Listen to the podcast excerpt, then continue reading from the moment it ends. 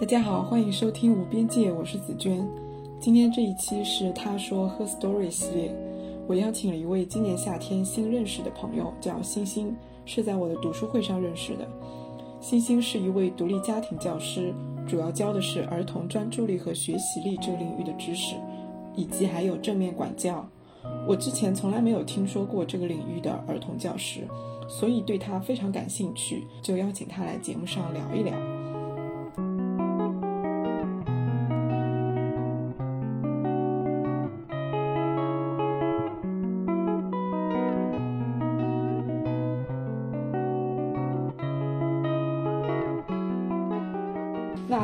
始之前，想先请星星跟我们的听友打个招呼。哦，还有这一趴。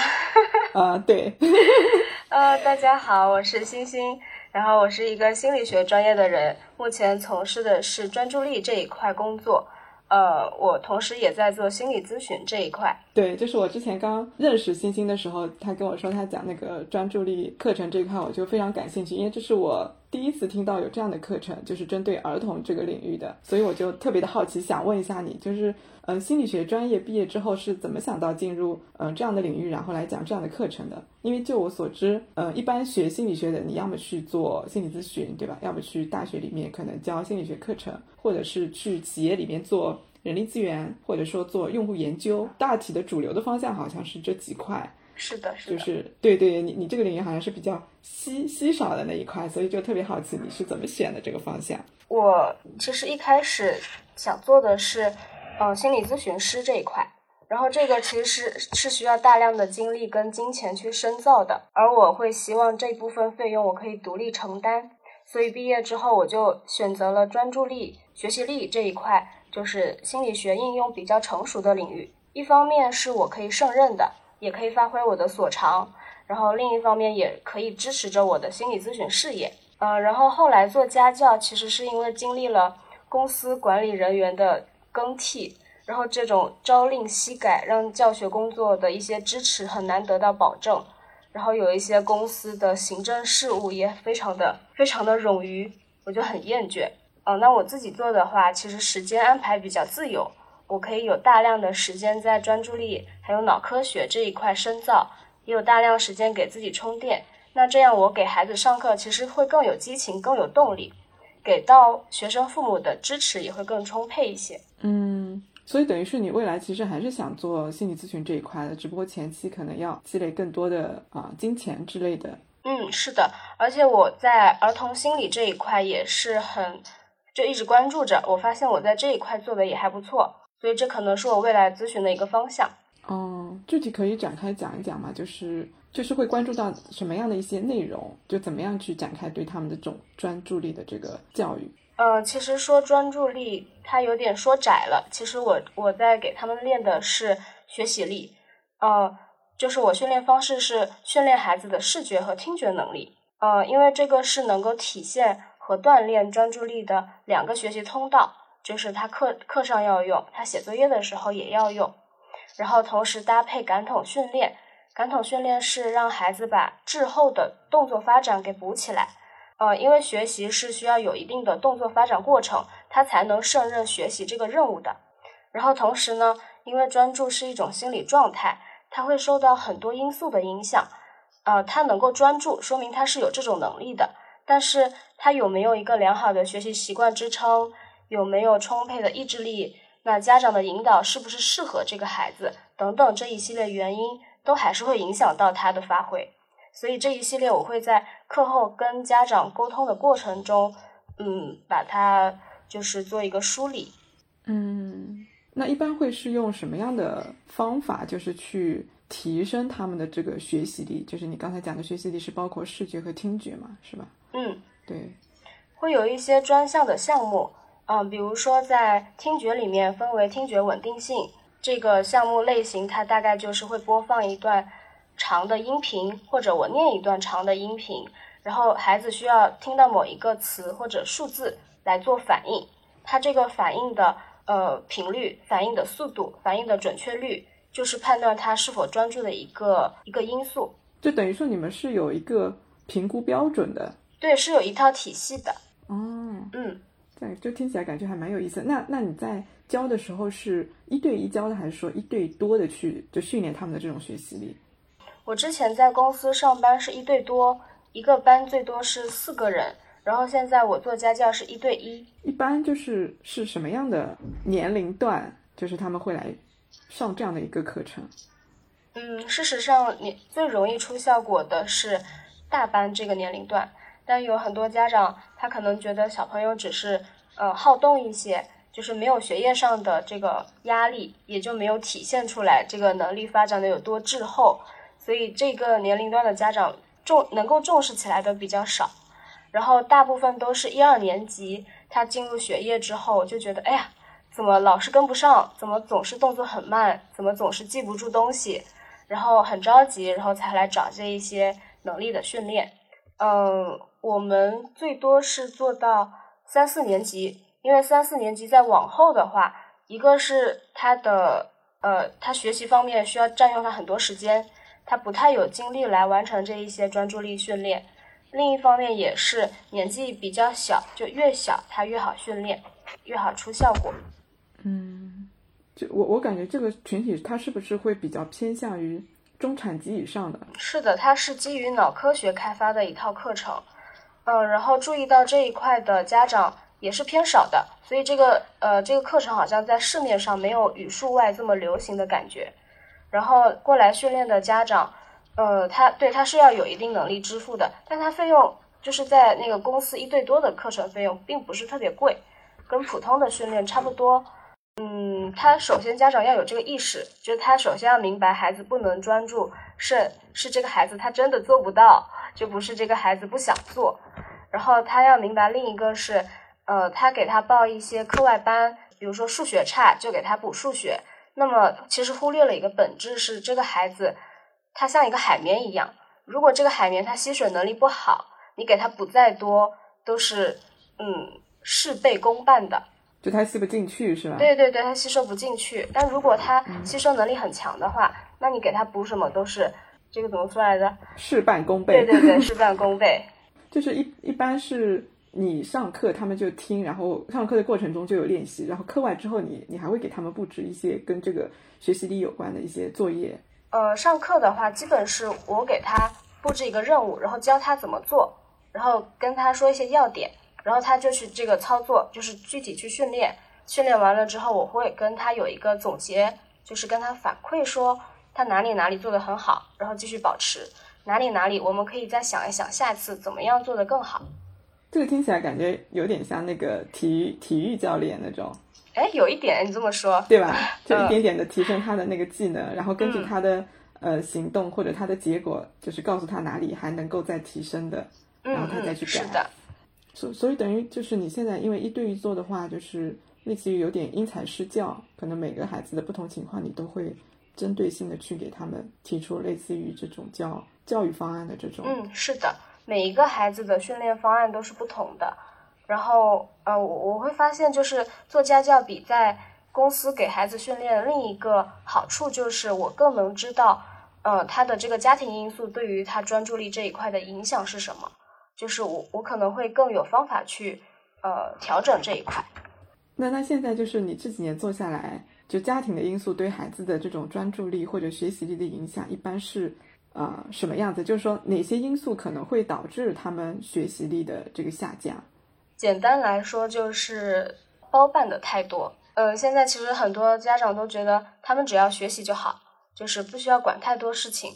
但这样的话，其实会妨碍他一些动作的发展。就是我们前面有稍微提到过，嗯，学习能力是在动作发展的基础上才建立起来的。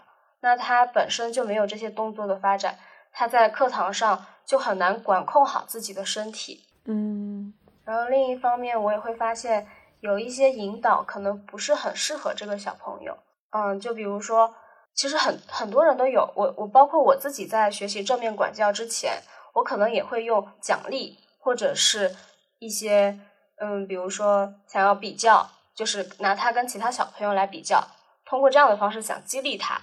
但事实上，这样的引导方式对小朋友长期来说都是比较有害的。这样的话，会培养小朋友成为一个他尊的小朋友，而不是自尊的小朋友。就是他的评价体系都是对外的，他需要跟别人比较才能找到自己，而不是在自己心里面就能看到自己。嗯，这种状况好像一直，我感觉每一代都有这样的一个对，还蛮多的。那那这种情况的话，你会怎么跟家长讲呢？就是他们能够意识到这个问题吗？我感觉这个习惯应该也是从他们自己的爸爸妈妈那儿传承下来的。是的，很多没有觉醒的父母，他们都会把上一代对待他们的方式复制到自己对孩子的方式上。这一块我的调整的方式是，嗯，我自己在这边充电，充电完了之后，我会在跟父母这边去和他说清楚这个过程。比如说，在比较的过程中，这个孩子会听到什么？他会认为什么？是不是真的能够达到激励的目的？那如果没有的话，我们怎么做会更合适？所以你在给他们就是做出这种建议的时候，是同时会结合这个心理学或者心理咨询的一个方向，加这个学习力的专业的脑科学的知识，就就是你是你是怎么样去运用你的这个专业知识的？我会用到一些咨询中的技巧，比如说澄清这一个，呃，就是有很多父母他们会很焦虑，所以他们就会和我说一些事情絮絮叨叨的，那么我就会帮他们澄清一下，他们哎真正的想法是什么，他们真正想要达到的目的是什么，那这个孩子他在里面的感受到底是什么？有一些家长他们之所以困顿，其实是因为困在里面了，就当局者迷嘛。呃，或者是他们很难有这个精力跳出来说这个事情全程应该是怎么样的一个发展，然后脑科学这一块也有渗透进去。嗯，比如说有一些家长他就很疑惑，呃，为什么我的小朋友一整节课好几次被老师点名批评，就好像别的小朋友都坐得住这一节课，然后他就坐不住。但事实上，呃，一二年级的小朋友他的专注力维持时长就在十五分钟左右。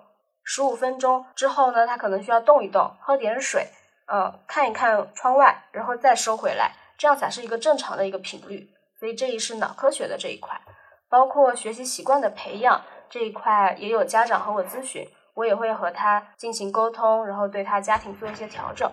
而且有些小朋友他就是看起来行为是多动，但事实上是他的本能，就是他的身体本能，就是这个小朋友他肯定是想专注的。因为所有的家长、老师都会和他说上课要专心，我想应该所有小朋友都会有这个信念。那他知道这个是好的，他会去朝着这个方向做。但是他做不到的时候，他的身体会自动的去动一动，调节一下。也就是这个动一动是让他的大脑更保持专注的方法之一。然后呢，有一些大人他就会误以为这个小朋友很不专心哦。哦。就小朋友，他其实他的动的这个动机其实是很正向的，呃，或者说他他就根本没有这个思考的过程，他就是大呃大脑跟身体自动的一个反应。那就是对于孩子这一边呢，就是来上这些呃学习力的课程的孩子，性别比例上面是会有呃明显的差别吗？还是说基本是五五开的这样的一个水平？呃，就我观察到的视角来说，男生会更多一些。女生更多一些是默默的走神，就他的表现不是那种很动态的那种走神，她可能就是看着看着就发呆飘走了那种。嗯，所以所以也会有这样的女孩子被父母带过来在你这儿学习上课吗？是的。那这样的话，这个是怎么去调整的？她其实没有动，她只是脑子走神了，这种是怎么去去教育他们的？嗯，训练的方法是一样的，就是还是通过项目去训练，然后是观察的角度不一样。比如说，呃，那那些通过多动来表现的小朋友，我我余光很快就能瞥到他他在动，那么我就会去和他说，呃，我们现在是什么时间，或者是我们今天这节课目标是全程坐在椅子上保持几分钟，就是这样跟他说。那像这一类安静的、默默飘走的，我需要更关注，就更关注他的神情。哦，主要是看眼睛嘛。其实仔细观察的话，都能够看出来的。从脑科学的角度来讲，就是女孩子一部分的女孩子，她是用这样的方式来展现她的走神，就就是神游嘛，对吧？是什么情况会造成这部分的女孩子会选择这样的一个表现形式？就是有这方面的研究嘛？我我挺想知道的。哦。嗯，事实上，我个人的观点会觉得这只是孩子的气质的表达不同。就是气质是天生的，他一生下来就会决定的。然后他的性格呢，是由后天可以影响改变的。那就是有些小朋友生下来，他气质可能就是安静的，男女都有。然后有些小朋友气质生下来可能就是活泼的、多动的、好动的，这个肯定男女都有。呃，只是我会觉得在后天抚养的过程中，嗯，男孩会更多的鼓励他去运动。然后女孩可能就就是，如果当他安静的话，大家就会觉得这已经是很好的了。但如果男孩去展示他的一些力量，比如说他，呃，什么跳绳跳得很好，或者是他跑步跑得很好，他们会觉得这种活泼是很好的。那女生如果展现这些，他们就觉得性格像个男孩子一样，大人可能会觉得他就应该安静一点，嗯，就不符合女孩子应该有的样子。嗯，但我觉得很荒谬。嗯，我我听你的描述，我就。又又想到一个问题，就是说会不会出现这样的一种情况，就是男孩子他的多动的一个频率，或者说他的程度，到你这儿来上课，他的如果同样都是多动的啊，就男孩子他的这个程度会不会比女孩子更高一些？就是说他的阈值会比较高，才会被觉得过于不专注了，于是才要来上课。但是女孩子她的那个阈值比较低，就会觉得不正常，需要被纠正，然后就是送过来去来学习。会会有这种情况吗？就是他是用两套标准线来对待的。就对于家长来说，我不是说对你们来说。嗯，我我暂时没有观察到这一个点，我可能观察的样本量还不太够够够多。呃，就是我们会有测评系统，嗯，测评系统是小朋友在上课之前，我们去测一下他的能力是怎么样的。呃，其实也就是通过一些项目来测评，然后他这个样本量其实要应该要分为男生跟女生的。但我观察到的就是公司的一些测评，不止我们公司，其他公司也是，他们没有分男女这样子。嗯嗯，那你觉得就是这样子工作下来的话，其实跟孩子以及跟父母都要打交道的话，你觉得对于当前的父母，因为现在如果说孩子是上大班以及小学低年级的话，其实应该是八五后、九零后会比较多吧，对吧？你觉得这些父母现在有有一些普遍的共性吗？比如说，他们普遍的关注点或者普遍的焦虑点，他们有一些共性。我观察到的是，就是他们会希望他们轻松一点，然后孩子也轻松一点。就是我们知道，就是孩子放学之后，他并不是完全的放学了，嗯，他们还会有一段很折磨的辅导的时间。就是对于大人来说，他们也很也很痛苦；对于孩子来说也很痛苦。很多家长都在。呃，他们睡觉时间这一块很焦虑，是谁谁的睡觉时间？小朋友的睡觉时间，就是我们小时候八点到九点，基本上是很普遍的一个睡觉时间。然后他们的话可能不能够做到，很多时时候都是十点多这样子，有时候弄到十一点。这个时候其实大人小孩都在崩溃。嗯，我会觉得。这一代的父母，他们都会希望轻松一些，所以他们会寻求像专注力训练这样的帮助。就是他们是一代会找方法的父母。嗯，当然也有一些比较焦虑、被冲昏头脑的父母，就是因为你知道现在很多课程，比如说呃街舞课，呃还有那个编程课，还有什么什么各种培兴趣班，五花八门的，好像看起来都很厉害。然后呢，他们的目标如果不是很清晰的话，就很容易在这里面迷路。就是孩子的精力啊，各方面其实都被打散了，对吗？嗯，时间也都被就占用掉了。是的，啊，我之前带过一个小男孩，他才他才大班还是中班，他居然一星期只有半天，周日半天的时间是他放松的时间，其他时间都被课排满了。他才幼儿园呢。太可怕了，是啊，太卷了。这种我观察到在公务员家庭比较多。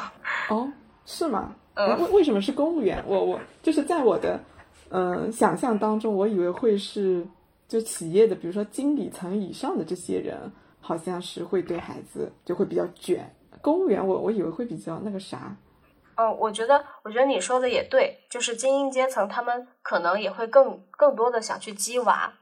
但我觉得他们可能会张弛有度一些，因为他们目标感会比较强。比如说，嗯，他们可能会要求孩子在某一垂直的领域去深耕，比如说钢琴这一块，他就一直练下去就好了。他不会说今年给他报一下钢琴，明年报一下小提琴，然后后年再报一下什么葫芦丝，呃或者古筝，就是他们目标感强，然后呃辨别信息的能力也更强一些。我个人观察下来，我我可能觉得公务员群体是那样吧，他们家可能也会陷入这样的焦虑里面。是是什么样的焦虑？就是不知道让孩子去学什么，以至于什么都去学的这种焦虑吗？嗯，或者说，呃，身边的人都在学这些，那我们家娃是不是也要学？现在的小朋友都活得太精致了，其实现在的家长需要放手，就需要活得粗糙一点。嗯，是是哪方面精致？啊，比如说他们都是生活在很精致的格子间，就是商品房里面。呃，如果下雨天他们去踩水，大部分的家长都会说：“天呐，你怎么玩的这么脏？你别踩水了。”如果他去那个土里面去扒蚯蚓、扒虫子，那些家长就会说：“天呐，这个太脏了，你不要做了。”嗯，对，这个我特别有感触。虽然我也没有孩子，就是我我觉得家长就是他始终在关注秩序、整洁，他其实这样的一个说辞并不关注孩子的内心，他不会跟孩子说。啊，下雨了，我跟你一起去淋个雨吧，对吧？他不会这样说。我就会做这样的父母，我跟他一起去淋雨，就是，对我就觉得很没有意思。就是你刚才说的那个表现，就做这样的爸爸妈妈特别的没劲。啊，这样的爸爸妈妈，他们关注到更关注到更多的可能是自己的需求，就是衣服脏了，他们要洗，他们要清理。但他们没有关注到孩子的需求，就是他们需要满足好奇，他们的感觉系统需要去接触不同的事物。嗯呃，其实说白了，为什么孩子会注意力不集中，或者或者他学习能力弱，就是在他小时候感觉统合能力比较弱，他的肢体控制和动作发展是滞后的，才导致他们控制不好身体。如果小时候能够就是撒欢的在自然中玩耍，他那他的动作发展也会比较顺利。就是就是我是九零年的哈，啊不，我九八年的，九零年这一代的。嗯，我们其实有一些孩子已经住进了商品房。我我我自自己就是这样一个例子，就是我小时候在奶奶家生活，然后周边有池塘、有公园，就是有很多自然的东西可以给我玩。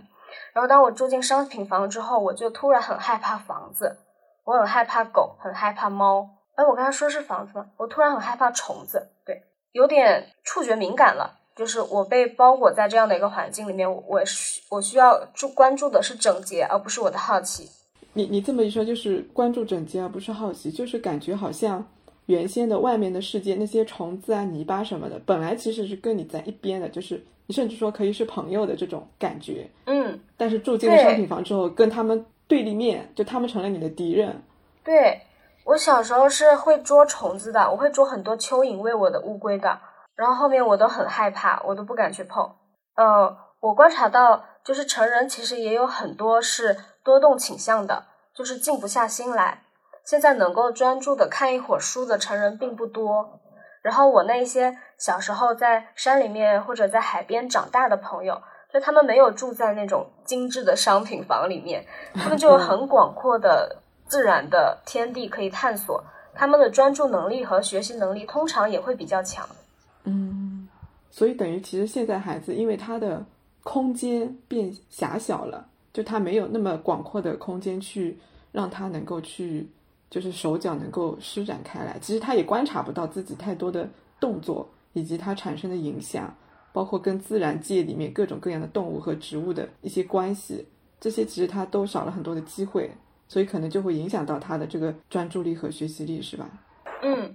就是他们没有经过一个动作发展的过程，他们被关在一个嗯小小房子里面，那他们能关注到的就是家庭的这些成员，他们能接触到的只是家庭里面的一些绿植而已，就是这很其实很不符合儿童发展的这个规律。嗯，所以其实商品房的发展或者说现代化的发展，它伴随着而来的就是。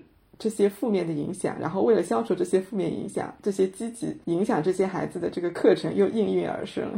嗯，就是感觉一边在发展，然后同时又有制造了问题，然后为了解决这些问题，学科又诞生了。嗯，是的，嗯，现在也有一些父母他们很重视，就是在小朋友幼儿园的时候就特别重视让他们跟大自然去接触。像我接触的一个户外营，他们的呃这个宗旨就是这样，就是孩子就应该在自然界里面发展。就是兴致好一点的家庭，每一周都会去爬一座山。呃，他们这个组织里面一个月至少会组织一一场爬山的活动。其实杭州的这个条件还是比较好的，嗯，可爬的山还挺多的。对，而且山都比较好爬。是的，其实就是小山丘。嗯嗯嗯，我第二个想分享的是，就是在家庭里面很关键的一个因素是亲子关系，也就是我们所说的连接。这个是所有育儿方法的基础。呃，就像我们上课，就是师生关系对教学效果是影响很大的。呃，我们小时候喜欢的老师，那个学科自然就会做得很好。不喜欢的老师连上课都不想听，那亲子关系对于家庭教育的影响就更不用说了。就是建立这个连接呢，可以让嗯父母探索到的一些科学好的育儿方法更容易实行。就是这个孩子就不会觉得说你是在剥削我玩乐的时间，或者是你是想控制我，就他不会这样觉得。那这样的话，家长也更容易体验到育儿的乐趣。就是你长时间做一个事情。然后他没有得到一个很好的积极的反馈，你你也会感到很挫败的嘛。所以体验到育儿乐趣也是很重要的。建立连接还有一个很好的优势就是它可以规避掉很多风险。呃，最明显的就是青春期，所有父母都应该会担心说他的青春期会不会走偏，会不会被带歪。但事实上，如果能够建立好的连接的话，是不会被轻易带走的。一个是建立连接，也就是他们关系好，那这个孩子就很容易认可他的父母。当他父母是有比较好的品格的时候，他就会把这个品格内化到自己身上，就他就觉得我也要成为这样好的人，所以他的品格是不会走偏的。那如果他不认同这个父母，嗯，也就是说他们关系不好，那他就会觉得我要做一个反向的人，我不要做我父母这样的人。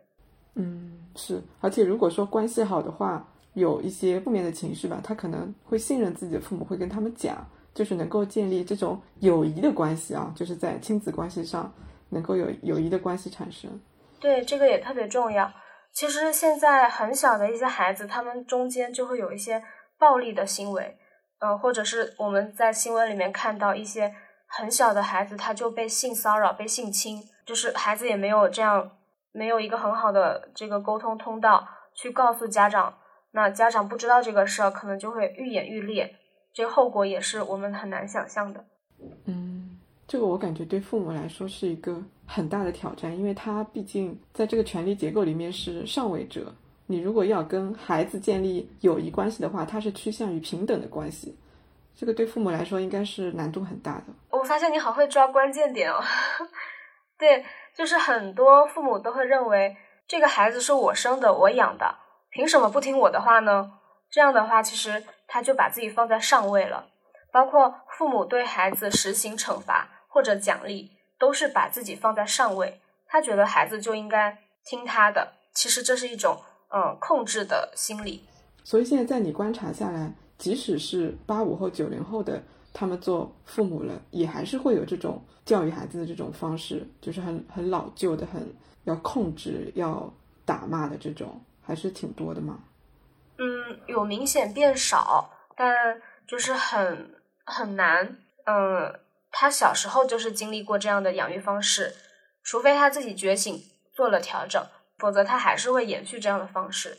我我其实看到更多的是，嗯，一些家长他们在左右摇摆。就是他们很担心自己如果不控制孩子，就是不管太多孩子，他会不会就走得更偏？嗯。然后，但他们又觉得说这个亲子关系很重要，他们很享受这个孩子回馈给他们的这种嗯关系上面的暖流，就他们很纠结。哇，那这个确实是一个很现实的问题，就是他们其实要去把握好这个度。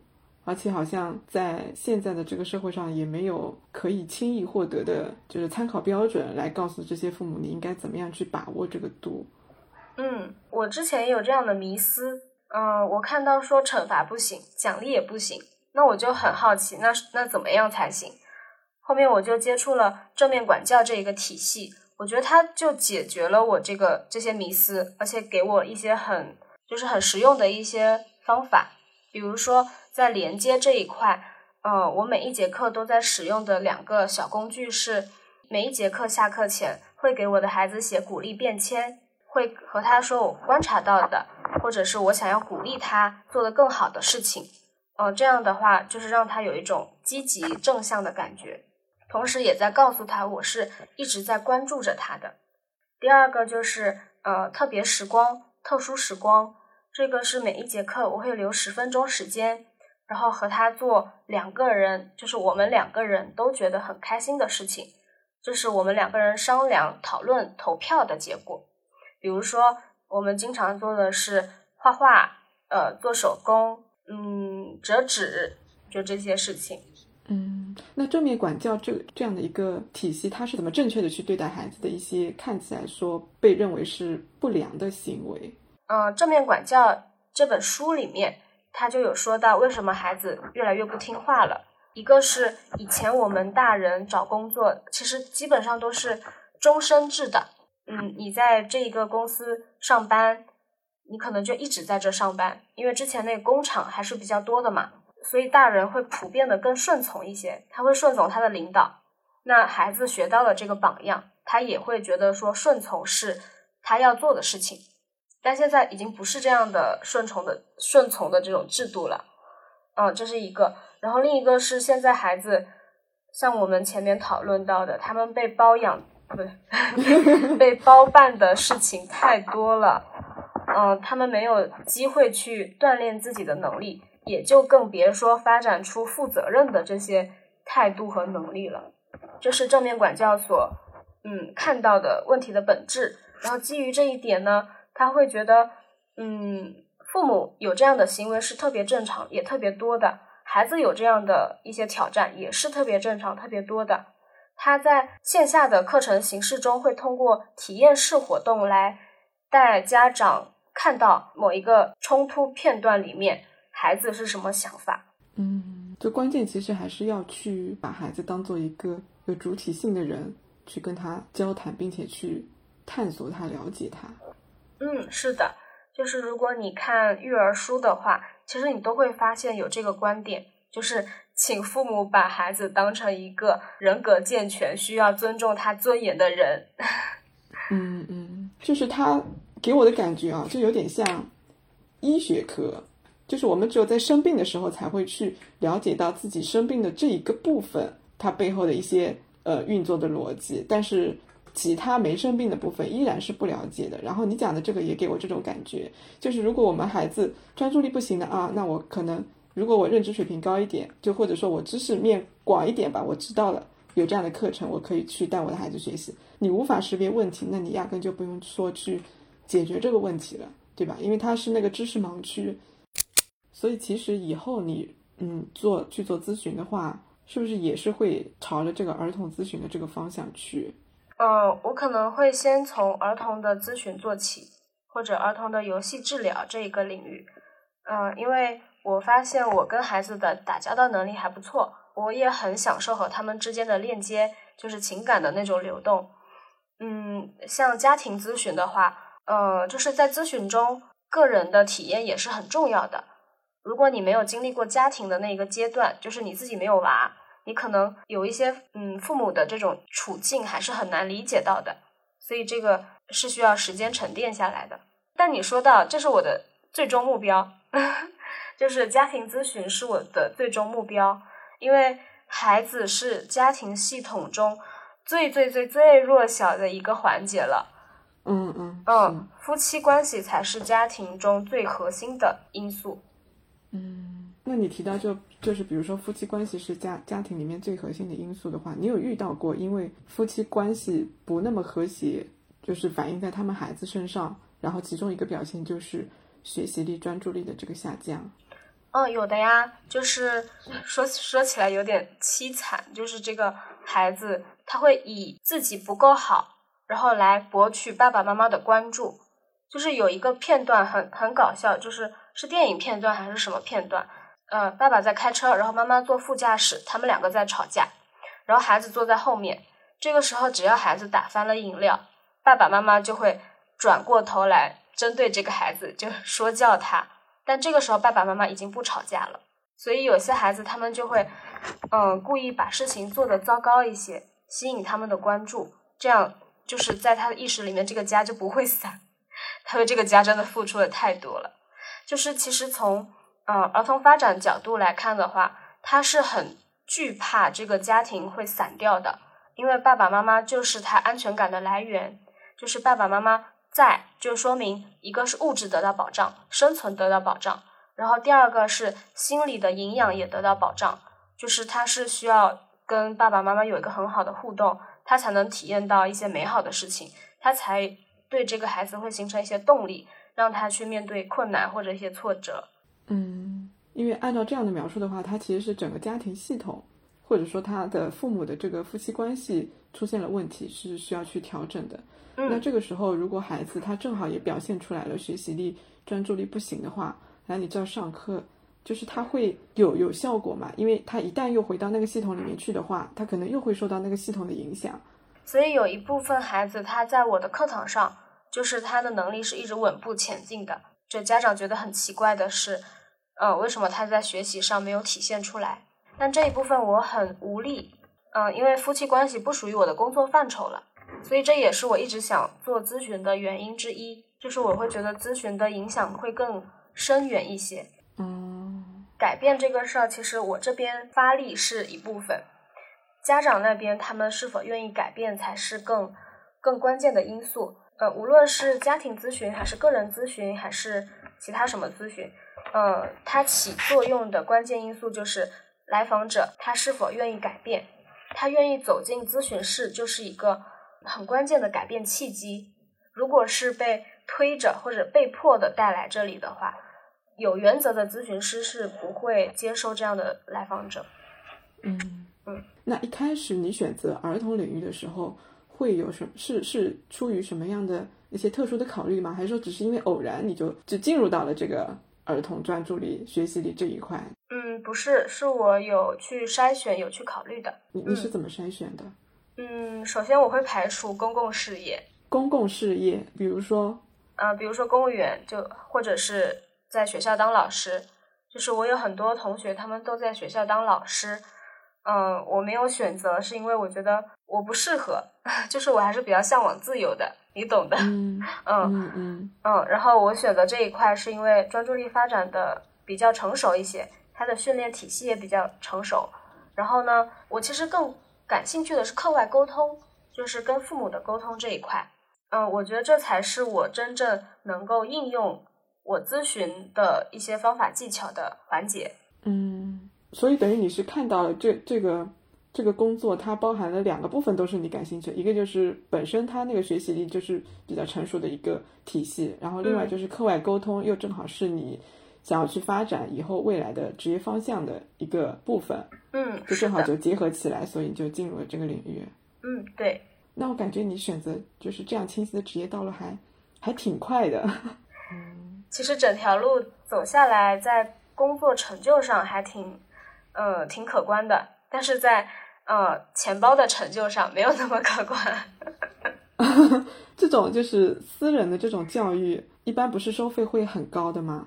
嗯，我为了保证质量，我没有收很多学生，然后我也会投入一些去学习，嗯，包括教育这一块，还有心理这一块。嗯。那费用确实挺高的，现在就是跟心理有关的学习都很贵的。嗯，是的，是的，就是几年下来，动不动就十几、二十万就就没了。对的呀。上次就是我我在读书会上有提过提过一个观点，就是如果我去找咨询师的话，我肯定是会找女性咨询师的，尤其是有女性主义这个思想的，或者说有这个理念的咨询师。你你后来不是给我发微信说你你很认同这样的一个，或者说这个观点对你很有启发，对吧？